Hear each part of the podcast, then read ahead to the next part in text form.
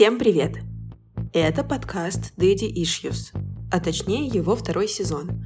Меня зовут Анастасия Забудская, я практикующая психологиня и работаю я в схемотерапии, системной семейной терапии и и эм ди ар.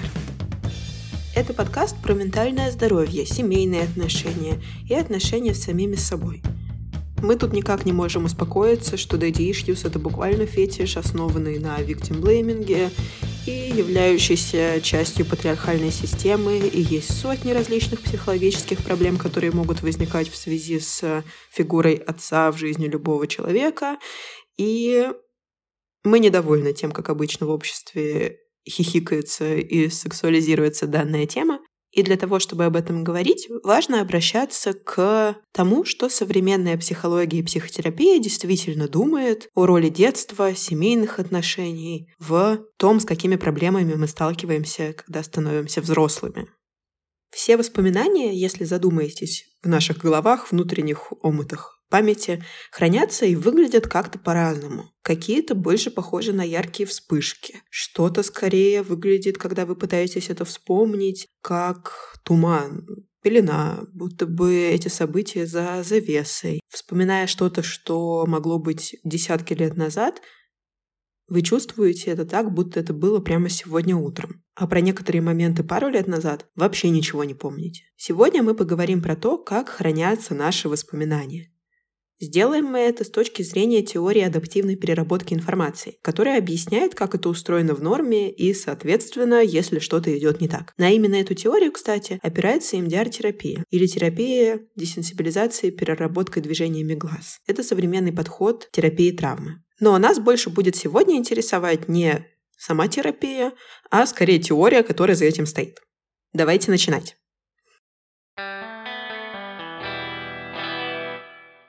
Помните, как в Pixar-мультике «Головоломка» показано хранение воспоминаний? Напомню, в разуме у героини хранятся такие шарики, желтые, если воспоминания радостные, например. Мы только начали, но уже отступление. Вы видели отрывок из второй части мультика, из «Головоломки»? Новая эмоция там появляется, тревога. Мне кажется, что никто, да, так не любит, конечно, ссылаться на головоломку, как психологи, по поводу и без, но что поделать, это правда такая яркая иллюстрация для всего на свете. Короче, там ужасно забавная тревога, можете посмотреть. Хотя она какая-то такая, ну, для меня не идеально откликающаяся. Мне кажется, моя тревога немножко по-другому выглядит, больше похожая на страх из головоломки. Но неважно, посмотрите, я думаю, это любопытно. В общем, когда девочка-героиня идет спать, воспоминания о том, что за день с ней произошло, отправляются в какое-то хранилище у нее в разуме. Важные воспоминания о важных событиях остаются там, а не очень, таких тоже много, все не упомнить, отфильтровывается. Так что да, героиня ложится спать, а в голове у нее происходят вот эти интересные процессы обработки воспоминаний. Не зря в мультике это происходит ночью, потому что и в реальной жизни похоже, что это правда так. Есть определенная фаза сна, которая отвечает за обработку информации, которую мы получили за день. Сегодня попробую помочь разобраться с тем, что еще включает в себя этот процесс в реальной жизни. Какая судьба ждет эти, в кавычках, шарики? Про какие-то события у нас эти воспоминания сохраняются очень яркими. Мы можем чуть ли не вспомнить, чем тогда пахло вокруг нас, как мы себя чувствовали. А про какие-то наш отзыв скорее будет звучать как «было и было, проехали». Что-то более заблюренное, что ли, может, в какой-то дымке. Это очень интересно. Начнем с того, что сети памяти являются основой восприятия, установок, поведения. В мозг постоянно поступает информация. Намного больше, чем мы можем осознать, потому что это, ну, места на все не хватит. Перегрузиться очень просто будет. В то же время похоже, что как-то информация все же перерабатывается, пусть и неосознанно. Как-то подпорогово. Мы еще не осознали, но в какой-то мере оно переработалось. Об этом, например, говорит то, что мы можем находиться в комнате полной людей на какой-нибудь тусовочке, болтая с кем-то в углу, вокруг музыка, чужая болтовня, а мы все еще сосредоточены на собеседнике, его чрезвычайно интересных сплетнях или чем-то очень полезным, что он там нам рассказывает. Но что произойдет, если кто-то позовет нас по имени с другого конца комнаты? Интересно, что вероятнее всего мы это услышим. Об этом говорит феномен из когнитивной психологии с забавным названием. Именно таким. Эффект коктейльной вечеринки или эффект вечеринки с коктейлем. И состоит он в способности выхватывать какую-то важную, значимую информацию из шума, большого количества других стимулов, даже когда внимание было сфокусировано на другом каком-то объекте. Получается, что неактуальная информация из мира вокруг, она проходит какую-то поверхностную переработку, и если она субъективно значима, она пойдет и пройдет ее дальше. А если нет, то до какой-то степени лишь будет переварено. Так что да, все люди обладают физиологической системой обработки информации. Она аналогична другим системам организма, таким как пищеварение или дыхание. Благодаря обеим из них входит и выходит из организма нечто, что ему необходимо для здоровья и выживания. Ну, вы поняли. Система обработки похожа. Информация сортируется. Сортируются элементы нашего опыта и сохраняются важные моменты в такой доступной, полезной нам дальше по жизни форме воспоминаниях. Эти воспоминания объединяются в сети, содержащие похожие или связанные между собой мысли, эмоции, телесные ощущения. Хранятся они по ассоциациям, одним словом. Да-да, кстати, тело входит туда тоже, э, так что не смейтесь в следующий раз, когда ваш терапевт спросит, где в теле вы что-то чувствуете. Это тоже важная часть нашего человеческого опыта. Мне кажется, это такой довольно мемный вопрос, когда вы делитесь чем-то, и терапевт задает его, где это в вашем теле живет, там эмоции, ощущения. Нет, на самом деле это правда очень важно. И если вам трудно отвечать на такие вопросы, возможно, стоит себе их и почаще задавать для того, чтобы научиться в контакте с этой частью своего опыта быть. Так вот, на основе этих ассоциативных сетей памяти мы формируем смыслы, восприятие, отношение к миру вокруг нас, убеждения и наше поведение. Вроде понятно, в нашу систему постоянно поступает гигантское количество информации, поэтому мы даже и замечаем о них все. И чтобы эту всю информацию переварить, обработать, у человека есть встроенная система переработки информации. Результатом этого процесса будет научение. Чтобы учиться новому, мозг производит определенные операции с поступающей информацией, делает выводы на основе какой-то уже имеющейся информации, сохраняет новую внутри системы, получается. Работает это как ассоциативные каналы, то есть воспоминания хранятся в сетях, которые имеют нейронные связи с эпизодами, содержащими аналогичную информацию. Не рандомно, да, а с какими-то соответствующими связями. Ну, например, вы научились решать задачки посложнее или попроще. Или, может быть, выучили новый язык. Даже слова, что вы прямо сейчас от меня тут слушаете, должны быть перенаправлены в сети вашей памяти, чтобы вы как-то поняли смысл вообще того, что вы тут слушаете. Все, кого видите, все, с кем взаимодействуете, весь наш опыт, мир вокруг нас, представление о нем, все это подключено к сетям памяти нашей для того, чтобы мы могли понимать смысл. В глубинах этих сетей хранятся записи о любом другом опыте, когда-либо нами пережитом. Именно этот фундамент определяет то, как вы себя чувствуете, что думаете, как поступаете в каждом отдельном случае. Поэтому то, как вы реагируете и на других людей, обусловлено прошлым опытом. Здесь можно вспомнить, что если вы учите стишок в школу и прилегли на ночь поспать, с утра можно надеяться, что что-то там усвоилось получше. За ночь происходят важные процессы переработки. Окей, когда это касается языков или каких-то там математических задач, дело более понятное. Но это касается и жизненного опыта тоже. Если переработка прошла успешно, это ведет к росту и развитию. При правильной работе врожденная система обработки информации как-то так переваривает наш новый опыт, и поступающие в наше восприятие штуки интегрируются, соединяются с соответствующей информацией, которая уже там была. Мы осмысляем благодаря ней наш новый опыт. То, что полезно, усваивается, сохраняется в сетях памяти, а то, что не очень, нет. Ну и вот, мы выучили новый язык, или как ощущается чувство безопасности, или как говорить «нет». Согласно теории адаптивной переработки информации, сети памяти являются основой психического здоровья и, да, его нарушений. В чем же дело? В том, что травмирующие или такие стрессовые события, они нарушают процесс этой самой обработки, про которую я тут говорю. И в результате этих нарушений обработки информации в мозге переживания начинают не совсем верно храниться в нашей голове, прямо вместе с физическими ощущениями, отношениями, чувствами, которые имели место в момент события. Это что значит? что они не переработались и не связались с полезной информацией внутри нас, а остались в своем первозданном виде. То есть наши шарики из головоломки тогда валялись бы отдельно по всему этому их офису, отделению в голове у девочки. Они бы там валялись, катались, они просто не встроены туда, куда должны были бы. И вот эти травмирующие воспоминания хранятся отдельно, не могут соединиться с более полезной информацией. Обзовем это сырые воспоминания. Я думаю, это хорошее слово. Как овощи. Можно приготовить вкусненько, а м- можно и так оставить. Это плохая метафора, если вам нравятся сырые овощи. Ну ладно. Основой для проблем тогда считаются сырые воспоминания о травматическом опыте. Разных там неблагоприятных жизненных событиях разной степени. Брошенность, унижение, драки, споры, конфликтные ситуации, насилие. Тогда, если происходит негативное событие и обработка информации оказывается неполной, прерванной, это препятствует формированию связей с такой здоровой информацией, которая хранится в наших сетях памяти. И вот этот наш шарик из головоломки, который грустно и изолированно валяется,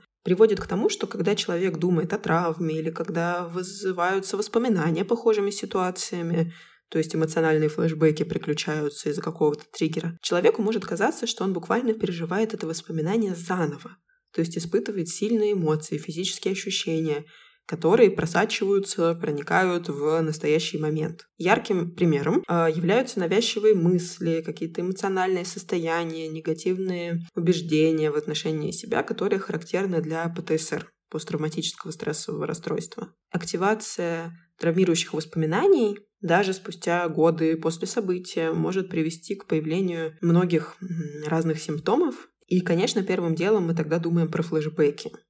Хотя это могут быть и не очень едва заметные навязчивые мысли. В таких воспоминаниях отсутствует как будто бы ощущение воспоминания. То есть будто бы мы не осознаем, что это вообще память. Я прям чувствую себя, как в детстве на кухне, когда отец на меня кричал. Вы можете сказать в совершенно другой ситуации. Зачитаю отрывок из очень известной книги «Тело помнит всё» американского психиатра, который очень активно исследовал тему посттравматического стресса. С большой вероятностью вы могли видеть на полках. Она не самая простая, на мой вкус, для неподготовленного читателя, хотя очень интересная и должна быть в вашем списке литературы на лето, если вас интересует тема травмы.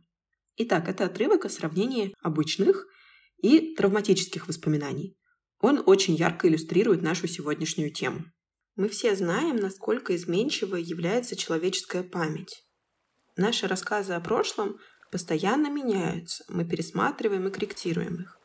Когда мы вместе с братьями и сестрами рассказываем о событиях нашего детства, в итоге неизбежно создается ощущение, словно мы выросли в разных семьях. Столь многие из наших воспоминаний разнятся. Подобные автобиографические воспоминания не являются точным отражением реальности. Это истории, которые мы рассказываем, чтобы передать наше личное видение случившегося. Невероятная способность человеческого разума переписывать память была продемонстрирована исследованием Гранта, в рамках которого систематически отслеживалось физическое и психическое здоровье более двухсот студентов Гарварда, начиная с их второго года обучения в тысяча девятьсот тридцать девятом по тысяча девятьсот сорок четвёртом годах и по сей день. Разумеется, люди, разработавшие это исследование, не могли предвидеть, что большинство участников отправятся воевать на Второй мировой войне. Однако, теперь мы можем отследить развитие их военных воспоминаний. Этих мужчин подробно опросили про войну в тысяча девятьсот сорок пятом — тысяча девятьсот сорок шестом годах, а затем еще раз. сорок пять лет спустя рассказы большинства очень сильно отличались от того, что было записано с их слов сразу же после войны. По прошествии времени пережитые ими события утратили свой первозданный ужас. У тех же, кто получил психологическую травму с последующим развитием Пэ Тэ Эс Эр, рассказ совершенно не изменился. Спустя сорок пять лет после окончания войны их воспоминания остались практически нетронутыми. То, запомним ли мы вообще то или иное событие, а также насколько точными будут воспоминания о нем, во многом зависит от того, насколько важным оно было лично для нас, а также от эмоций, которые мы испытывали в тот момент. Ключевой фактор – это наш уровень возбуждения. У каждого из нас есть воспоминания, связанные с определенными людьми, звуками, запахами и местами, которые надолго остаются с нами. Большинство из нас по-прежнему в точности помнят, где мы были и что видели во вторник одиннадцатого сентября две тысячи первого года. Однако мало кто вспомнит что-то конкретное про десятое сентября того же года. Большинство повседневных переживаний немедленно уходит в забытие.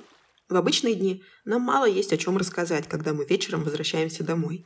Наш разум работает по определенным схемам или картам, и происшествия, которые выходят за рамки установленных закономерностей, с большей вероятностью привлекают наше внимание. Если мы получили прибавку на работе или друг рассказал нам какие-то волнующие новости, то мы запомним подробности этого момента, во всяком случае на какое-то время. Лучше всего мы запоминаем оскорбления и травмы.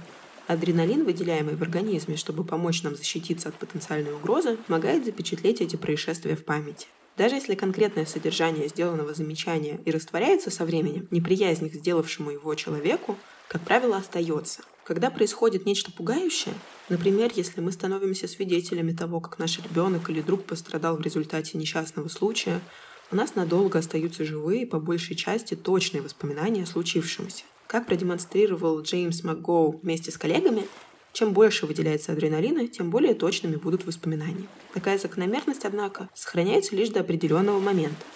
Столкнувшись с ужасом, особенно с ужасом неотвратимого шока, система перегружается и выходит из строя. Разумеется, у нас нет возможности отслеживать, что именно происходит в процессе травматических переживаний. Однако мы можем воссоздать травму в лаборатории.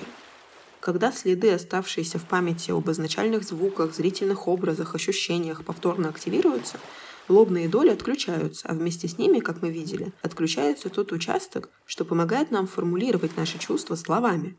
Область, ответственная за восприятие времени, а также таламус, объединяющий поступающие необработанные данные, связанные с ощущениями. В этот момент эмоциональный мозг, неконтролируемый сознанием и неспособный общаться словами, и берет верх.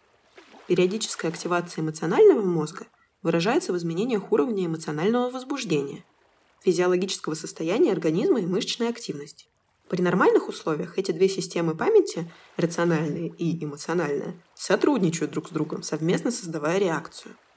Повышенное возбуждение же не только нарушает баланс между ними, но также приводит и к отключению других участков мозга, необходимых для надлежащего хранения и интеграции поступающей информации, таких как гиппокамп и таламус. Как результат, отпечатки травмирующих переживаний сохраняются в виде непоследовательного и логического рассказа, а обрывочных сенсорных эмоциональных следов, зрительных образов, звуков, физических ощущений. Мультик «Головоломка» сегодня мной активно вспоминается, да? В нем вообще показаны, помимо хранения воспоминаний, скорее главные герои и героини. Это наши базовые эмоции. Радость, печаль, страх, отвращение и гнев. Кто у вас любимый там? Но есть еще одна эмоция. Очень социальная эмоция и очень дискомфортная для переживания. И это стыд. Такое неприятное ощущение, будто с тобой что-то не так, которое сопровождается мыслями, что я хуже других и вообще какая-то уёба. Воспоминания, про которые сегодня я рассказываю в эпизоде, тоже могут всплывать в виде автоматических флешбеков, навязчивых мыслей, когда дело доходит до стыда. Мы с коллегой моей Марией Лобазановой, соведущей подкаста «Пока так» о психологии и психотерапии, набираем группу, которая называется «Стыд и самокритика».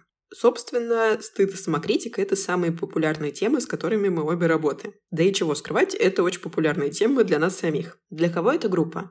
Если оковы стыда не дают вам выкладывать сторис, танцевать на вечеринках, публиковать в открытый доступ свое творчество, продвигаться по карьерной лестнице, выступать перед людьми, расслабляться во время секса, наша группа для вас. Мы не гарантируем, что после группы вы избавитесь от самокритики и стыда навсегда, но мы дадим возможность познакомиться с современными психотерапевтическими взглядами на эти проблемы, попробовать упражнения под руководством двух терапевток, то бишь нас, дать отпор мыслям типа «я уёба, и со мной что-то не так», обратить внимание на свои эмоции и потребности и оказаться в кругу людей с похожими проблемами, разделить свой опыт с ними. Всех желающих попасть на группу мы приглашаем на бесплатное интервью с нами. Оно помогает определиться, подойдем ли мы друг к другу, совпадают ли наши цели, задачи. И это очень помогает в том, чтобы группа получилась классной. План встреч и больше информации вы можете найти в хайлайте в моем инстаграме. Ссылка на него и, главное, на форму, чтобы попасть в группу, будет в описании эпизода.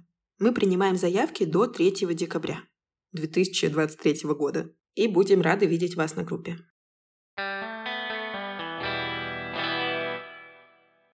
Возьмем другой пример. Во взрослом возрасте социальная тревога очень сложно дается человеку, изматывает и включается э, в компаниях с людьми. А где он чувствовал себя так же? Например, наш персонаж был свидетелем неоднократно алкогольных драк в доме родителей, и появились будущие триггеры: специфический запах, крики, чрезмерная реакция на подобные звуки, ощущение, что ты не в безопасности, что нельзя небезопасно испытывать эмоции. И какие-то телесные ощущения наверняка с этим тоже спарены. Что нам скажет теория адаптивной переработки информации? Скорее всего, есть дезадаптивные сети воспоминаний с нарушениями, которые связаны с этой историей травмы. На самом деле совершенно не обязательно э, негативный детский опыт и его компоненты — это то, что в нашей системе оказалось как-то сложно переработать. Во взрослом возрасте возникают события, которые, к сожалению, могут быть слишком сильными для нашей психики.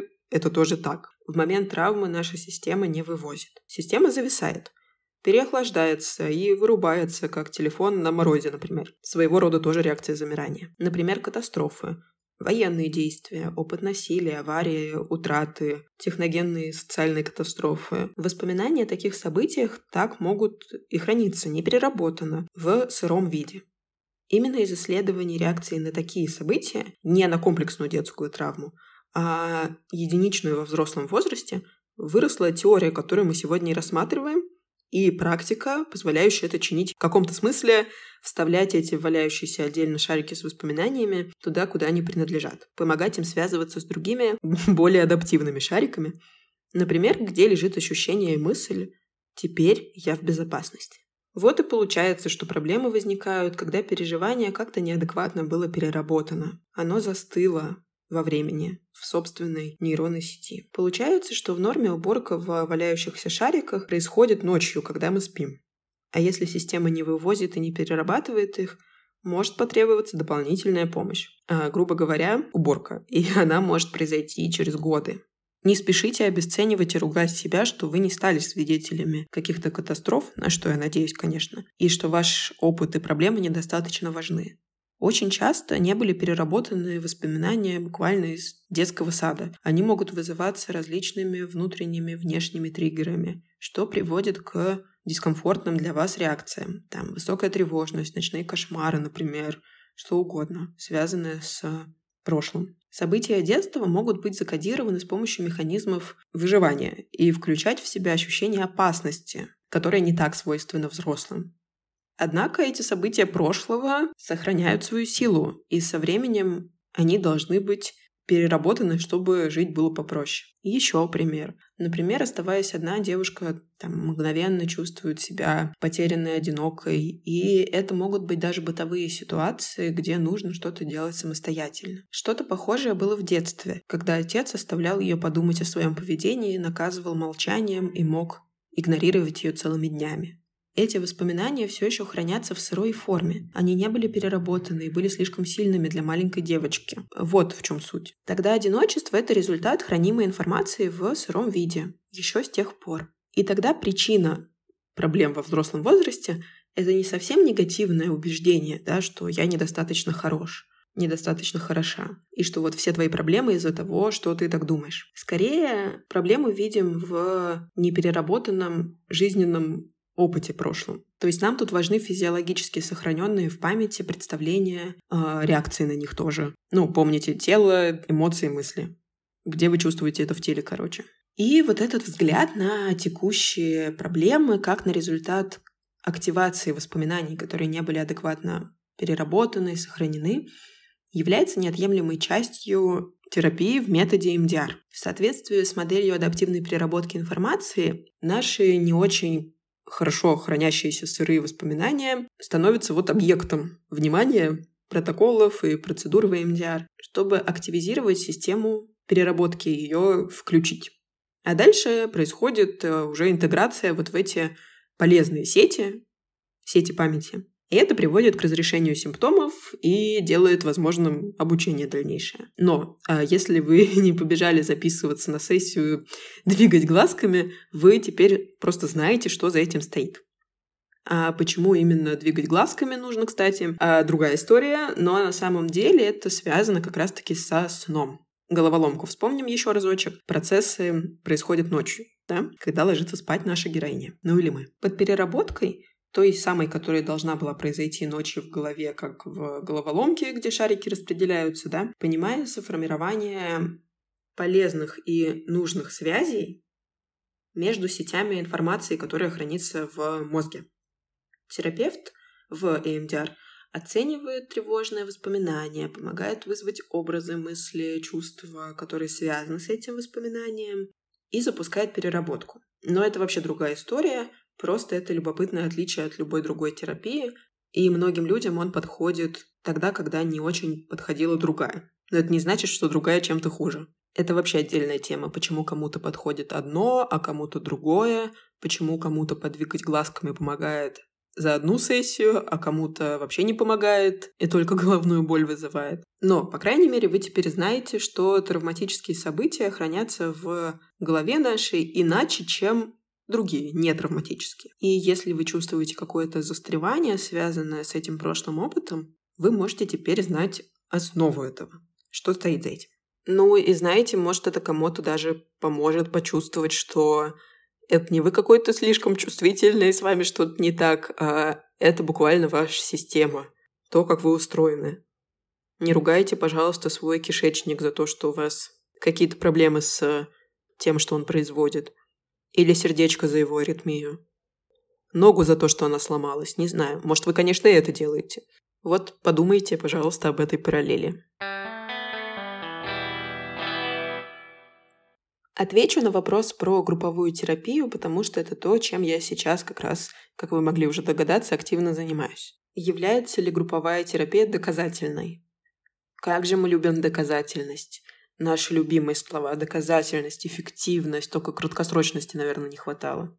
Про каждое из этих слов можно отдельных пятнадцать подкастов записать, но точно верну вас к предыдущему эпизоду, посвященному теме ментальных расстройств и их диагностики. Там про доказательность. А что касается групповой терапии, да, конечно, она доказательна. В большинстве подходов, которые вы могли знать и которые могут быть у вас на слуху, начиная со всеми любимой когнитивно-поведенческой терапии, ну, всеми, кто любит водить хоровод вокруг слова «доказательность», который я тоже вожу, да. Хотя и думаю, что это очень важно ставить под сомнение и замечать, какие есть ограничения у этого взгляда. В известных вам подходах, короче, также есть протоколы для групповой работы. Как и в индивидуальной работе, эти протоколы — это какая-то основа, потому что все равно во взаимодействии между людьми рождается что-то новое, и все присутствующие в каком-то смысле, в какой-то степени авторами происходящего тоже являются. Например, наша группа по стыду и самокритике берет за свою основу схемотерапию, групповую схемотерапию, соответственно, хотя мы туда интегрировали техники и идеи из других подходов тоже. Групповая терапия – это очень интересный формат, который отличается от индивидуального.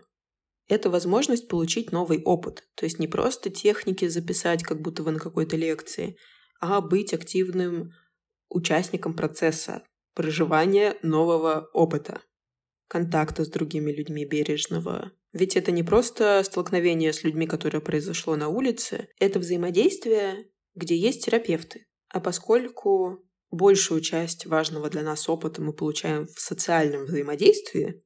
Наши те самые воспоминания о нем хранятся в голове. Хочется верить, что адаптивно и здорово. Так важно, что именно в социальном взаимодействии в группе могут наступать изменения. И, конечно, это очень эффективно.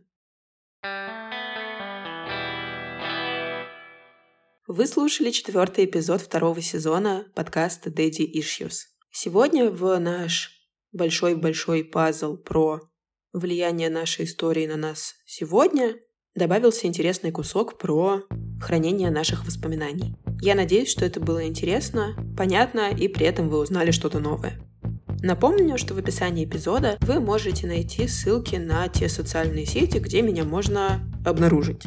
А еще на форму для того, чтобы попасть в нашу группу «Постыду самокритики», а сначала на бесплатное интервью. Больше про группу можно узнать в соответствующем хайлайте у меня в Инстаграме. Спасибо, что послушали этот выпуск до конца. Где вы чувствуете это в своем теле? Ладно, до встречи!